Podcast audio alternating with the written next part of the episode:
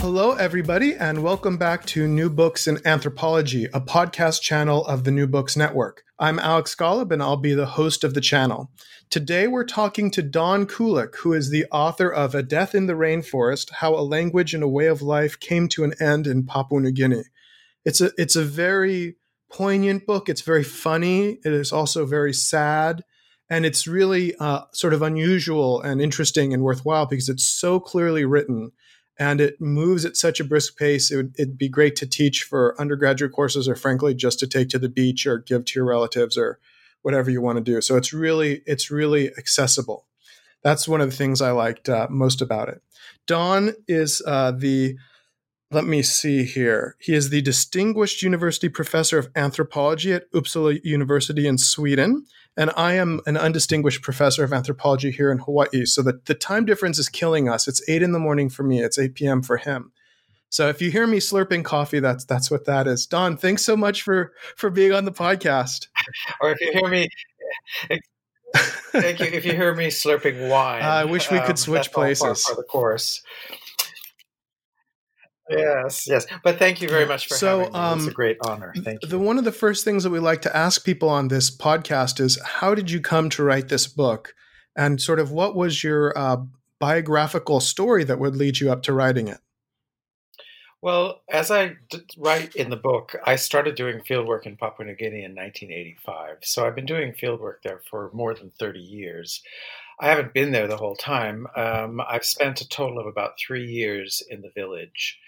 And I wanted I, the last lar- longer period of time I spent in the village was in 2014. And I decided at that point that I needed to write a book about what had happened in the village since I wrote my last book about the village, which was published, I think, in 19. 1990, 1992, I think. And that was the result of my doctoral field work. And the, that book was about language shift in the village. It has an incredibly boring title. It's called Language Shift and Cultural Reproduction. Um, and, uh, you know, that was my doctoral thesis. It was a very scholarly, very academic book. I still think it's a very good book. I think I encourage people to read it. And I actually cite it to my students, but it's a, it's an academic, it's a scholarly book. And when I came to think, what am I going to do this time? I very much did not want to just do a volume two of the book I had written uh, 25 years previously. And when I sat down to write it, I didn't know what kind of book I was going to write. Um, I I knew that I didn't want it to be be an academic book in the sense of my first book and several books I've written since then, but I didn't really know what it was going to be. And so I just sat down and I did what I advise all of my graduate students to do, which is basically just sit and write. And it turned out that I was writing small, sort of short stories, and they were about three to 5,000 words each. And I started just writing them, and they collected and grew organically into the book that became A Death in the Rainforest. Hmm. And this book is connected with uh, grammar of Tayap, which is the language that people speak in Gapun, which is that how I pronounce it? The village where you did your field work. Gapun. Gapun. Gapun. Yeah, yeah, yeah. yeah. So yes, it's connected. It's connected in the sense that both of them came to fruition in this year. So the grammar um, that I had been working on since 1985, basically, um, was finally published um, this year. So that it, it, represents the end of an era for me. I have basically done what I set out to do, which was to document the language, which of course is dying. Um, a death in the rainforest refers to several things, but one of the things it refers to is the language Tayap, which these days is only spoken by about 40 people. Um, and the, the, one of one of the one of the things that I wanted to do is documented because nobody else is going to document it. And if I had not done this, it would really be the proverbial tree in the forest falling and no one hearing it. So I'm very proud of the fact that I documented it. And that comes with this book, which sort of documents my the end of my field work um, in Gapun after 30 years. And I think most people who read your work would not think of you as someone who is a, a Papua New Guinea expert, right? In between, you've done a lot of other things. You've done field work in Brazil. You have a couple of edited volumes. Can you tell me a little bit about the interregnum between the, the first book and then these most recent books? Well, the, the I, I had planned uh, on becoming a you know Papua New Guineaist, as as it were. Um, when I finished my first book, I went back to Papua New Guinea as a I was a a, a, um, a postdoctoral fellow at the Australian National University in the Department of Linguistics. So I went back to Gapun to actually write the grammar, and this was in 1992. And then at that point, I was attacked in the village. You know, in and I document this in this new book. I, I discuss what happened there. Um, at that point in Papua New Guinea, it was very, very violent. Many anthropologists, as you know, left the country around that time because the, the, the, law and order situation basically just got out of hand. And I left the country, it turned out, for 15 years. I never thought I would go back, actually, um, because the, the events that, I, that happened were very, very tragic. And as I say, I write about them in this in this new book. But I and in the meantime, I you know I found another field site. I found the field site of Brazil. I worked with transgendered prostitutes. I wrote a book about them. Um, and I also wrote some, I wrote a book together with Deborah Cameron, the feminist linguist called Language and Sexuality. So I got, I got some other interests and I, and I, you know, I did other stuff. But then in 2006, I got a letter from one of the villagers, uh, quite unexpectedly. And this is also something that I write about in the book. It just came out of the blue. And the villagers asked me to come back. And I thought, well, I'll go and see. I mean, I really missed them. I didn't miss the environment because it's not a pleasant place. It's in the middle of a swamp. It's just pretty dire. But I missed, you know, I missed the people.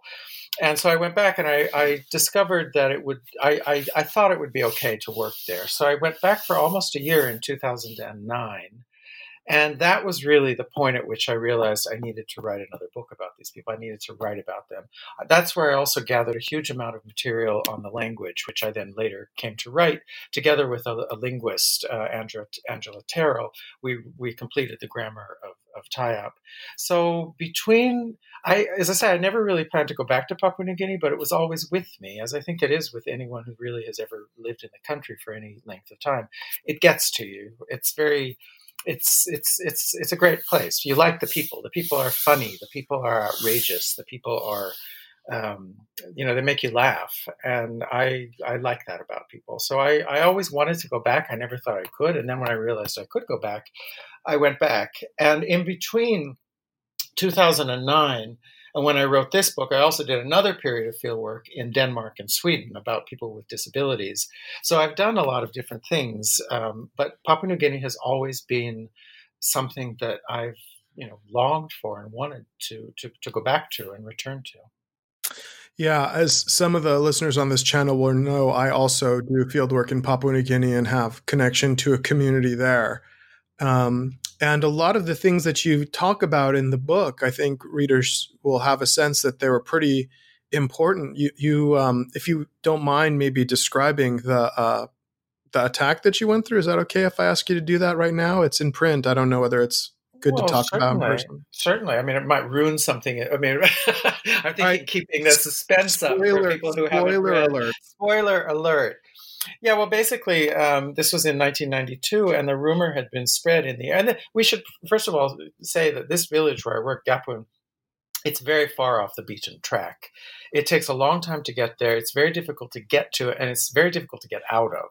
You have to go there by, well, there's various ways of getting there, but you have to go in a canoe. You have to go through a mangrove lagoon. You have to go down a, a creek for, for about half an hour. Then you have to walk directly into the rainforest for an hour and it's a very it's a it's a village. The nearest village is a two hour walk away, and it's always been quite isolated. There's no roads.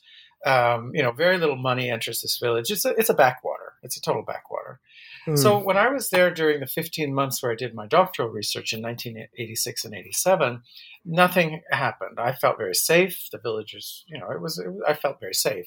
When I went back in 1992, apparently a rumor started very quickly that I had 40,000 Australian dollars with me. And that was completely untrue. Of course, what would I do with $40,000 in the middle of the rainforest? But the rumor started and you know in a place like this there are no other sources of information except rumor. There's no newspapers there was no internet there still is no internet there's no telephones there's nothing there's rumor. And there's the no rumor, there's no mobile phones? The, the, these days the villagers they well they have they have there's two mobile phones in the village but there's no network so they can't mm. connect. So the oh actual physical the physical object exists but the network doesn't exist um, but it, this is in 1992 so nothing existed then and right. so the rumors the rumors spread that i had $40000 and five men from from villages um, outside of gapun came in one night to to get the money, to take the money, and they uh, they attacked me. Um, and I mean, they, they, in the middle of the night, they climbed up into my house. They put a gun in my face and asked me and told me to give them the money, which of course I had no clue what they were talking about. And I, you know, I just rifled through my my patrol box looking for anything I could give them. But the tragic part was that, when they, they pushed me out onto the veranda, and I don't know what they intended to do with me. I still don't know but a, a, village man ran past in the middle of the night. He was wearing white trousers. They shined the flashlight on him and they shot him in the back and they killed him. Mm. And that was a that was a that was a devastating devastating tragedy. Um, and that caused me to leave the village, you know, partly out of you know fear for my own safety because I realized that they'd come for me, but also out of the realization that I was putting the villagers, the poor villagers, were in danger because I was in the village, because they didn't come for them, they came for me. So that caused me to basically abandon my research, and I dropped it. I basically just dropped it. I thought I'm not ever going to do the grammar. I'm not going to write anything more about these people. I'm just done which was very tragic. I mean, it was a, it was a, I, I lamented it for for a long, long time. But I thought I can't go back, partly because I'm putting them in danger and also because I'm putting myself in danger. Um, and so that was what changed when I got the letter in 2006, which was nearly 15 years later. And I realized that they, you know, they hadn't forgotten me and they wanted me to come back, which was very, I, I thought, wow, this is amazing. So I, yeah, I went back. Um, and I, yeah, and I, there were several incidences, incidents after that that also were violent, which I also describe in the book. So this is a you know this it was kind of a touch and go place here, and I think that the, this area in the Sepik. I don't really know because you know I know people who work in other parts of the country and they don't encounter the kind of violence that I've pretty I've encountered pretty much since that trip in 1992 every single time I go back. And I don't I mean again Papua New Guinea is a big country it has a lot of different dynamics, a lot of different people, a lot of different things going on in different places. So I can never speak, and I never do speak for Papua New Guinea as a country. But in the area that I know best, it's it's pretty bad still. I remember when um, this first happened. I think you published an article in Anthropology Today or something like that. That's right. Yeah. Yes, because I was I was concerned that people didn't I, I, didn't know anything about the violence going on there and i was doing field work there. And i thought would i want to send a, a, graduate student to a place where something like this happened to an anthropologist?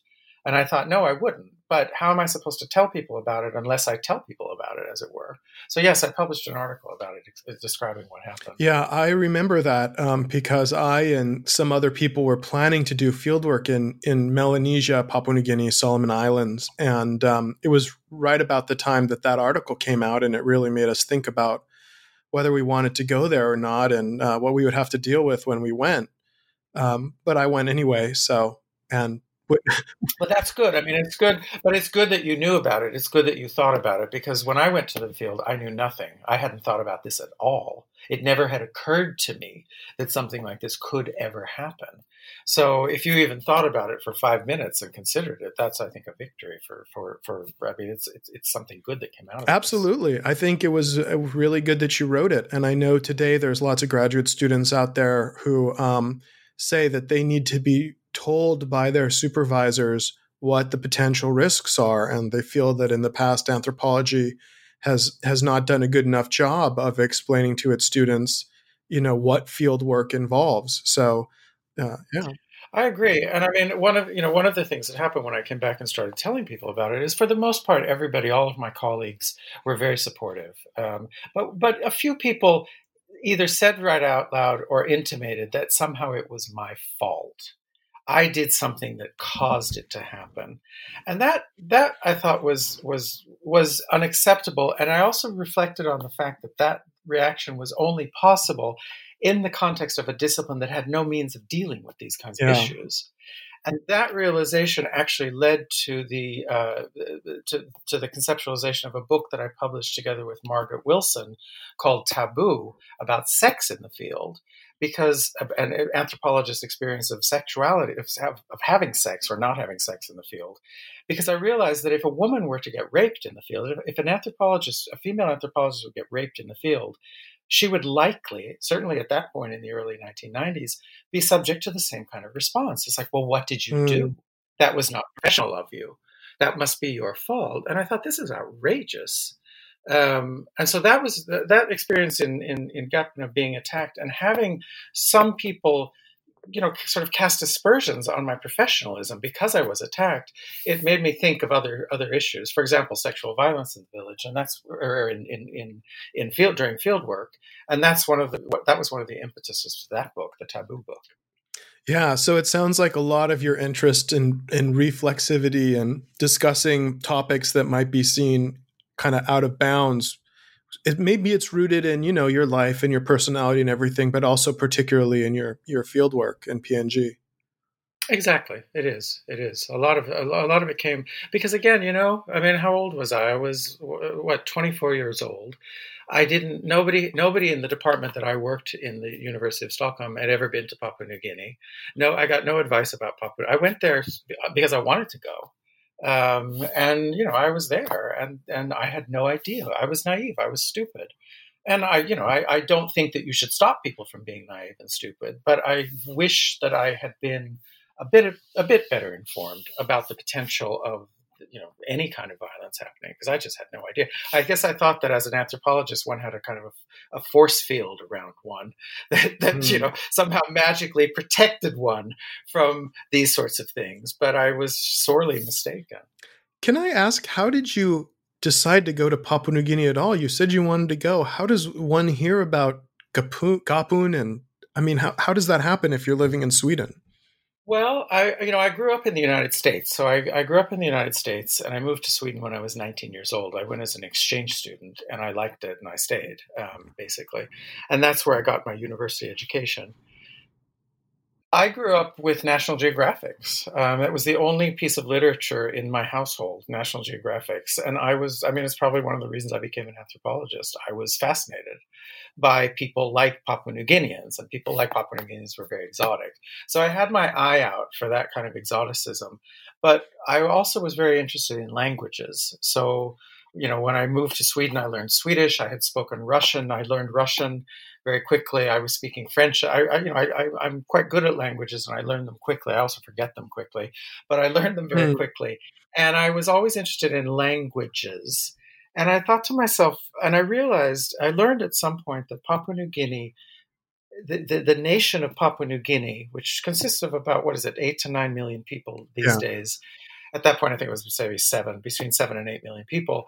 There, there are spoken the largest number of distinct languages anywhere in the world, and that I thought, wow, that's that's so cool. Um, and at that point, I think at some point, I, I, read Nancy Dorian's book called Language Death, probably as one of my, you know, in one of my linguistics classes. And I thought this is such an interesting phenomenon. How does a language die? I mean, we know how languages are born. We know about pidgins and we know about creoles. We know how children learn language. I mean, we don't know everything, but we know a lot. And but this this whole thing about how does a language die, I, I found it compelling for some unknowable reason. And I reasoned that in a place like Papua New Guinea, where there's a lot of small languages, because again, linguists estimated have estimated that I think about 30% of the languages spoken in Papua New Guinea are spoken by 500 people or less. And these are distinct languages. They're not dialects, they're not, you know, they're not varieties, they're distinct languages. And I thought, well, something must be going on there, which gave me a reason to go to Papua New Guinea. And the way I found Gapun, as I, as I write in the beginning of the book, is I went basically knocked on the door of a linguist at the Australian National University who had, who had himself paddled a canoe through the lower Sepik and who basically got word lists from different people and spent a couple uh, spent about a decade classifying the languages on the basis of those words lists. And I went to him and I said, you know, I want to do, I want to see how a language dies, but I know nothing about Papua New Guinea. I don't really know a lot. can you help me? And he was delighted to help me. He said, well, you know, why? He gave me two places to go, actually. One was Gapun, and That was the first place I went. And then he gave me a place in the West Sepik province, which was, you know, hundreds and hundreds of miles away, a completely unrelated group of people speaking a completely unrelated language, which I also went to for a month and did a reconnaissance, sort of stayed there for a month. And you know, I ended up thinking, well, Gapun, I, I like the people there better. They were just more fun. Um, and so I decided I would go back. But it was uh, it was it was very random, very random. And again, one of the reasons, I, you know, I ended up, I ended up in a swamp. Um, the other place was up in the mountains, and it was much more beautiful and much fresher air, no mosquitoes. And Gapun was it's in a swamp. There's mosquitoes. There's you know there's leeches. It's it's it's pretty not it's not very nice but I liked the people, and I thought that the language situation was very, very, very interesting, which it turned out to be as well. Um, so that's how I ended up there. You know, I do want to talk about the language part of Death in the Rainforest, not just the the violence part. But um, before we move forward, since you've been talking about how unfun it is to live in a rainforest, one of the things that I've noticed about the um, book is I can imagine a potential critic of the book saying, "Oh, this book is very unflattering in its portrayal of of the country and um, the, the the food." And you mentioned National Geographic earlier. I can imagine some critics saying, "Oh, there's so many familiar tropes of exoticism and." Um, you know the, the the disgusting food and the terrible leeches and all that kind of stuff. How would you respond to a, a critic who says there's a lot of stereotypes, often Western negative stereotypes, in the book? I would say that I hope that the critic actually reads the book because I, I, I think that I, I mean I, I, recognize all of those stereotypes and I recognize them in the explorer literature. Mm. Um, you know the jur- the journalists who spend you know three three four days going through Papua New Guinea or going to a jungle and writing about it. I recognize that, but I would hope that anyone who would would immediately jump up with that kind of criticism actually contextualizes. Because again this book is written for a larger audience. It's not written for professional anthropologists. It's written for as you began by saying it's written for students you know first year students who want to know what anthropologists do and what anthropology is. It's written for an audience who is interested in cultures that are quite exotic. I mean, they're exotic for people who sit in, you know, wherever they sit in, you know, mid midtown America or in midtown Stockholm or wherever you're talking. I mean, you know, these places are not everyday places, and they're interested. They're curious, and I think that eh, I tried to be as honest. I say explicitly in the beginning of the book that this book is a more honest take on my my life in the village than the last one I wrote.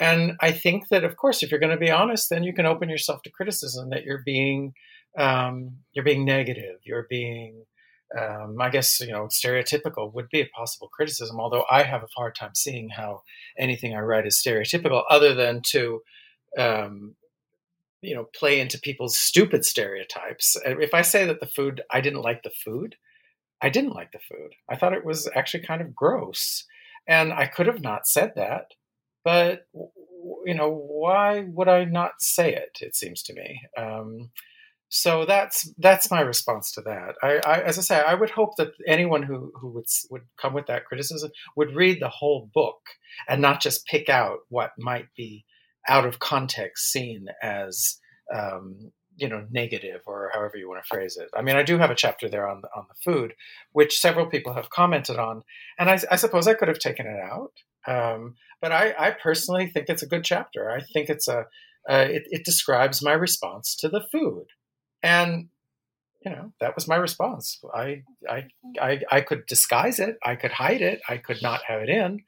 But I, I think that it invites people. I would hope, let me put it that way. I would hope that it invites people to identify with the with the author of a book. And one thing I learned, I should say, by writing this book is that my editor at, at Algonquin, who was an incredible, fabulous editor, she said to me that readers need somebody to identify with. When I first brought, gave the manuscript for the book, I was in it much, much, much, much, much, much less than I am now. And she prompted me, she prodded me to put myself in the book much more than I actually felt comfortable being in the book. Um, by saying that you know a reader needs to have somebody to identify with and you know the reader could identify against the, the the, the the author, but at least there's an identification possible. And I learned through working with her that that's that's actually a very effective uh, narrative technique, which we're not really encouraged to do when we write anthropological work, because there we can insert ourselves at various you know key points, but it's not supposed to be about us, which I agree with. I don't think anthropology should be about us. But I think to communicate to a broader audience, which anthropologists are continually banging on about how we need to do, I think that we have to take the risk that somebody will, uh, you know, somebody will, will read my book and say, oh, that's such a stereotypical portrayal. Yeah, well, all right, fine. But well, this, I mean, this is a book where you do take a lot of risks. And I mean, you describe things happening to you that should never have to happen to anyone, and that many people would not take the chance of being vulnerable and, um, and, and describe. So I think, uh, it's, it's pretty remarkable. I think you should be congratulated for being so willing to be so frank and candid about these parts of your life, which sound like they were uh, very difficult. And um, you know, I've also had experiences of violence in Papua New Guinea, and I do not write books about them. Maybe someday, but I'm. It's not something I'm ready to talk about yet. So. No, and I mean, and it's not about insulting anyone. It's not about. I mean, I I will have been I, this this book will have been completely unsuccessful if anybody reads it and at the end of it feels sorry for the people I write about, mm. pities them.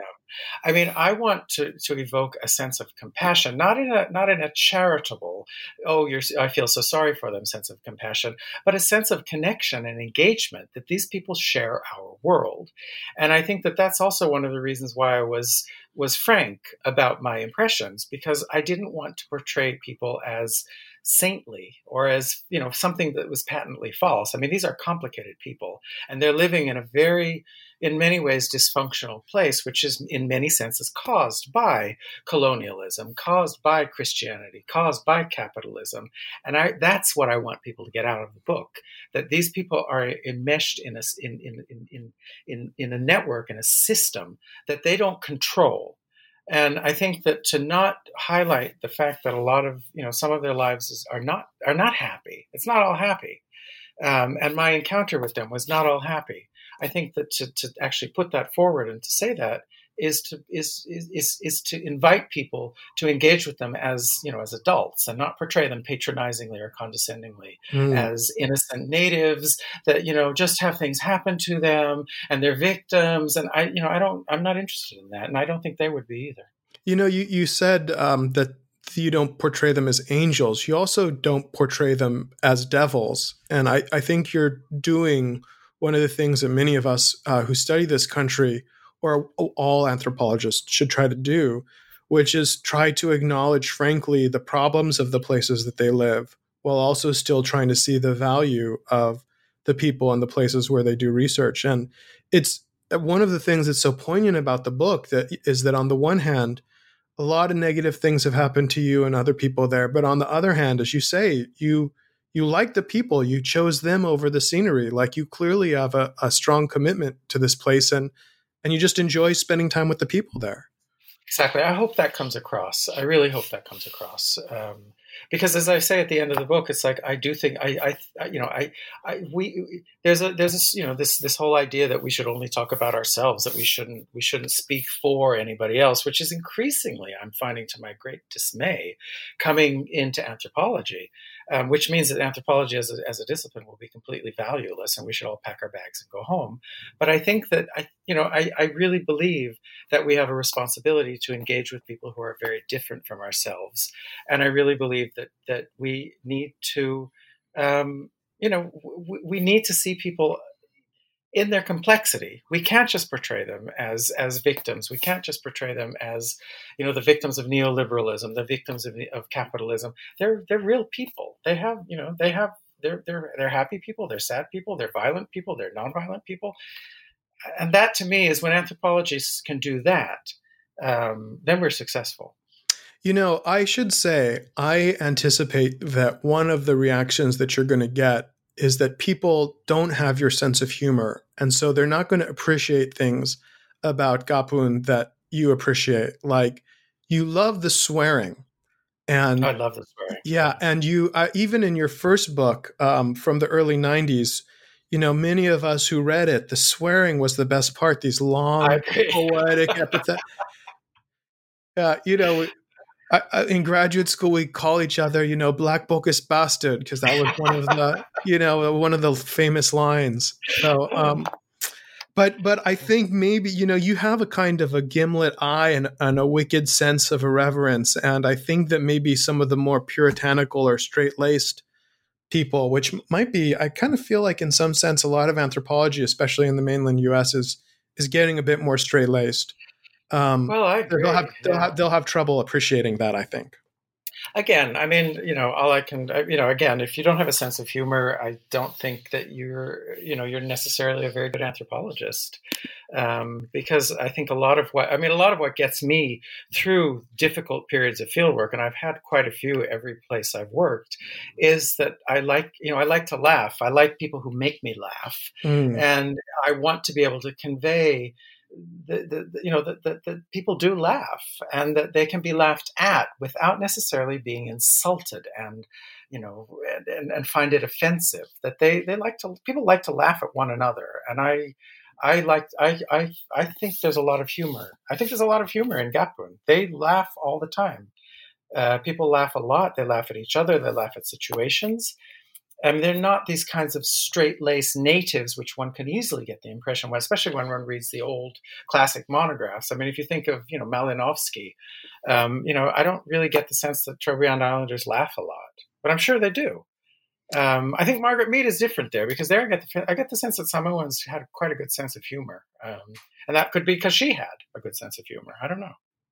Yeah, I, I, mean, my experience in Milne Bay and talking to ethnographers of that area is that it's not a place where there's a lot of the just the raucous, very earthy, you know, vernacular kind of culture the way that you talk about. So, yeah, yeah. and again, I mean, as an for an anthropologist to sort of filter all that out somehow um, you know, in a, in, for some kind of misguided sense that we're protecting people from something, I think it's a mistake. I, I, I don't agree with it. Now, many people who don't study Papua New Guinea but who are involved in anthropology will know Papua New Guinea through the work of Marilyn Strathern and to a, a in a slightly different way, maybe Roy Wagner.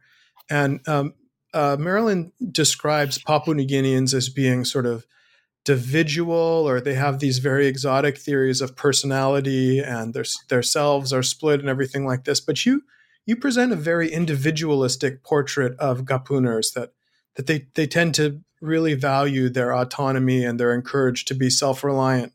What what should people who have read some of that strathern how how would you reconcile that with your with your portrayal? It just seems a little bit different I don't really know what to do with that because I think that Marilyn Strathern's understanding of Papua New Guinea is basic is is very heavily, um, and I'm sure she would be the first to agree. It's very heavily based on her experience in the highlands.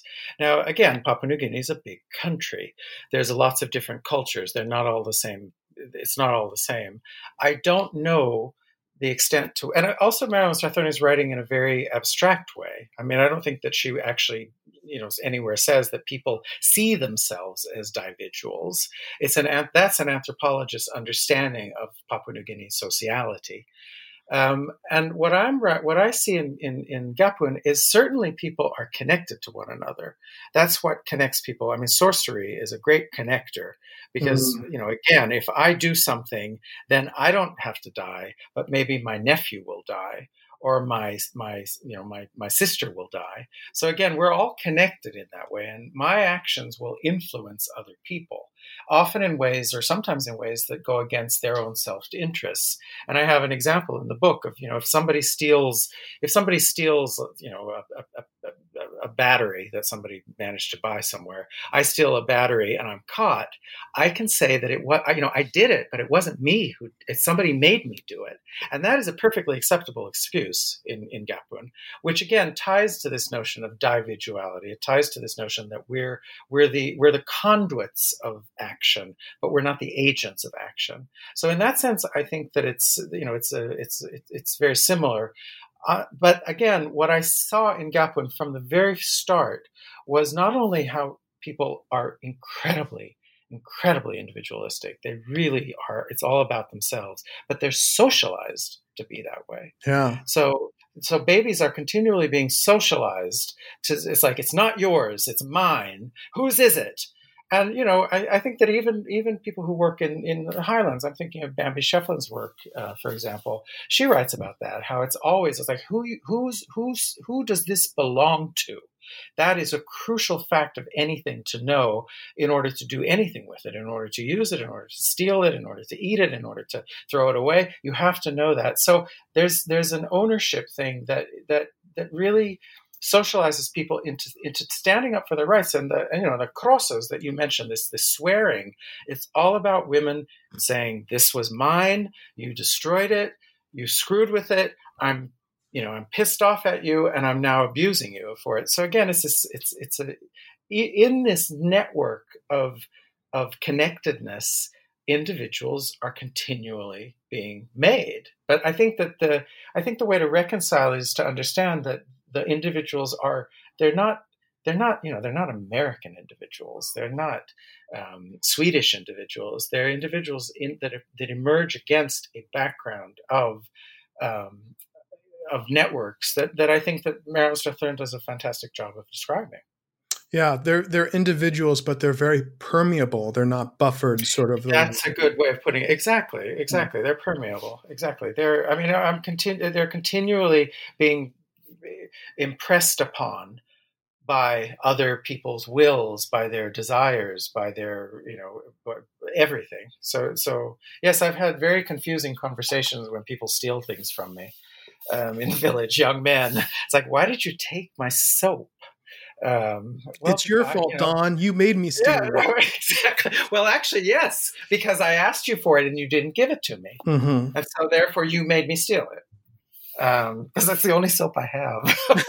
like, you know, I didn't give it to you because I've passed out like 14 soaps, and that's the one I have left. That's why I didn't give it to you. But you know, that's so again. This is the, the, I find this very curious. I find it very um, again, I find I, I, I, see humor in it, but I also see very this is way this is how people die. I mean, you always die because somebody did something to you, and it doesn't have to be you who did it. Somebody else did it, and you're dying for that person's wrongs.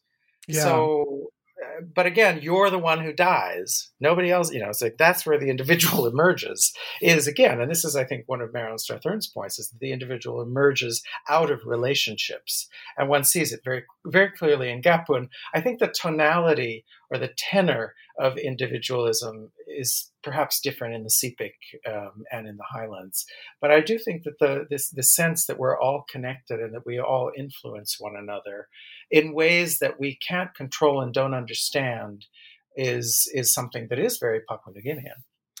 The, the I think one of the upsides of, of, it for some people is that it prevents accumulation and it prevents centralization of power. But then the downside of it is that it, it prevents organization or anything getting done. Absolutely, absolutely. I mean, Gapun's a Gapun's a, a, could be a case study for that. There, there was when I was there in 2014, there were discussions about putting a tower, a telecom tower, on the mountain where the villagers used to live. This is the highest point in the lower Sepik. Perfect place for a telecom tower. The villagers could not agree on who owned the land. And villagers were saying that if you put that there, we're going to cut it down. And so eventually the telecom company went somewhere else. So the villagers ended up with zero, with nothing. So again, this is uh, this is I mean this is sort of what I like about Papua New Guineans. They don't they, they don't take a lot of shit. Um, but it does it does prevent the thing the very things that they want which is you know money and capital coming into their village which i'm actually quite happy about because i realize that money and capital would just basically destroy them but that's my view. They ha- they would disagree. Yeah and it's it sounds like you're also saying that their connection to the world is one of disconnection. So in some sense they're they're already suffering from the effects of those things being out there but them not having them. Exactly, exactly, and that I think is is is part of their whole epistemology is that they realize these things are out there and they want them and they don't know how to get them and they really really are trying um, you know and that's one of the things that that has it's, it's the nerve as it were of my entire 30 years working in the village is that they identified me as somebody who was dead and they really, you know, and I, I have a chapter there when I realized, you know, they told me this in 1985. And when I went back in 19, when I was there in 2009, 2009, I thought, well, you know, because I hadn't been there basically for 15 years. And I thought, well, surely they don't still think this. And I've got a chapter in the book which basically proved to me that they thought exactly that. Um, and again, they want these things and they want them, but they have no means of getting them and so they get they, they, you know they've interpreted christianity in the way that they they've interpreted it which is not an unreasonable interpretation. Um, they've interpreted capitalism in the way they've interpreted it which again given their incredibly limited exposure to it is not unreasonable. And they you know they, they they want it but they can't they don't know how to get it. And into that is the mix that anybody who stands out. Anybody who stands up, the tall poppy is immediately cut down, and that I think is the Melanesian culture that you you know we're all in this together, and therefore if you stand up and stand out, we're gonna we're gonna get you. Mm. And uh, one of the sort of melancholy dimensions of this melancholy situation is the um, language death that you also include in the title. Can you tell me a little bit about?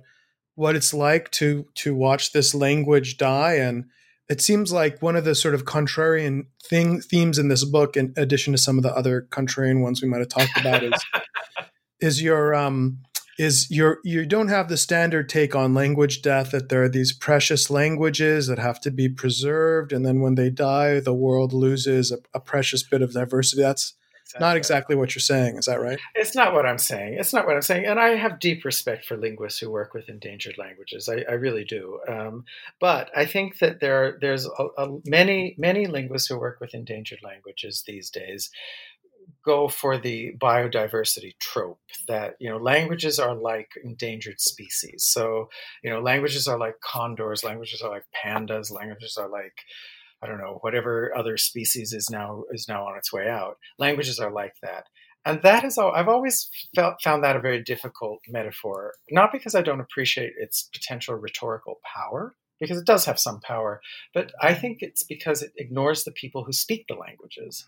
And I think that that kind of metaphorical um, you know, it's like we, we should look to the natural world as ways of understanding language. I think that's exactly the place, the natural world is exactly the place we should not be looking to understand a phenomenon like language death. We should be looking at things like political, you know, the fate of political parties, the fate of religious movements, we should look to the social world to understand language death because languages die because people stop speaking them. And so the question is, how do they die? You know, what, what, what are the dynamics that produce a population of people that stop speaking their language for for you know various various reasons.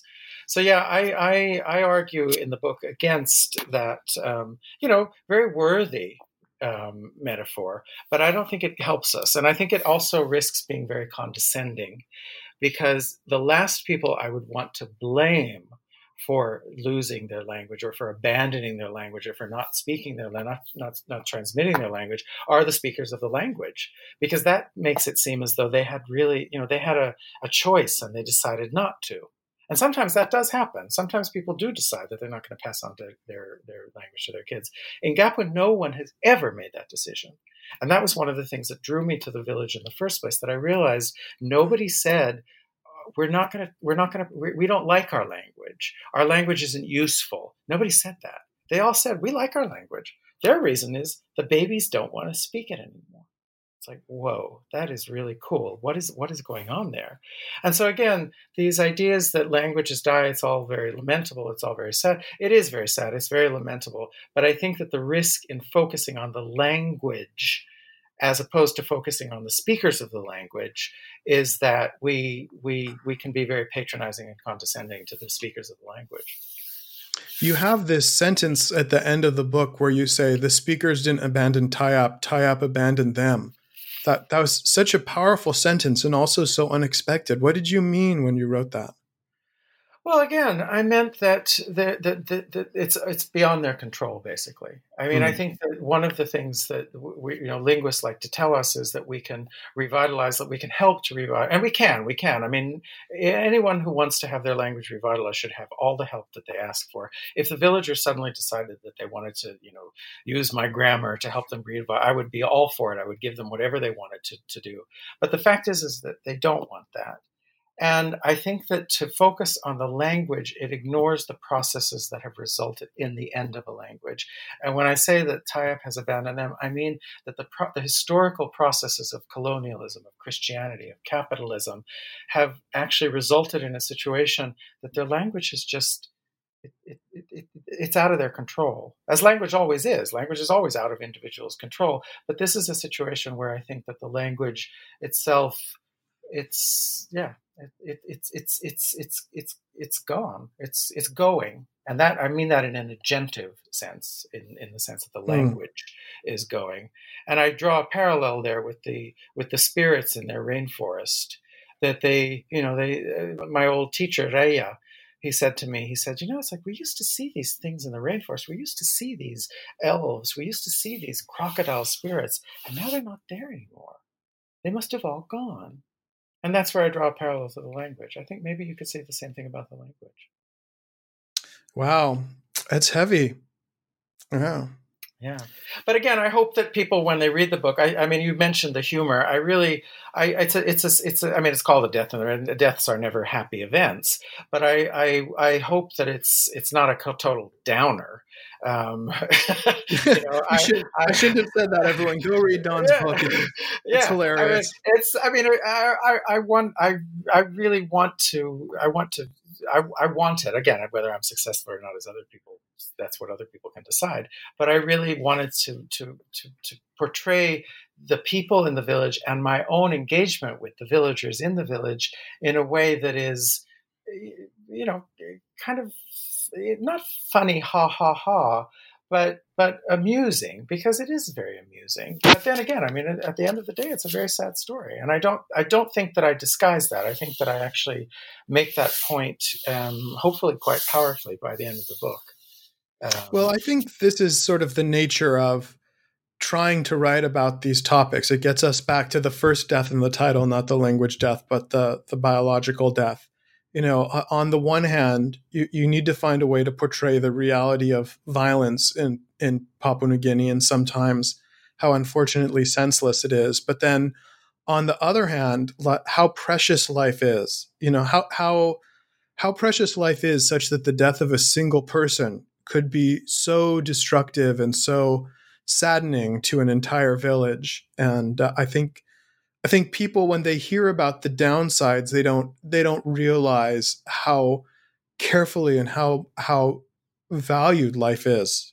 Yeah. I mean, another another very implicit um, reference to the death in the rainforest is my own death, because of course I was identified as a villager who had died and came back, and so the whole book could be seen as the you know a death. In, I you know I died as a Gapuner.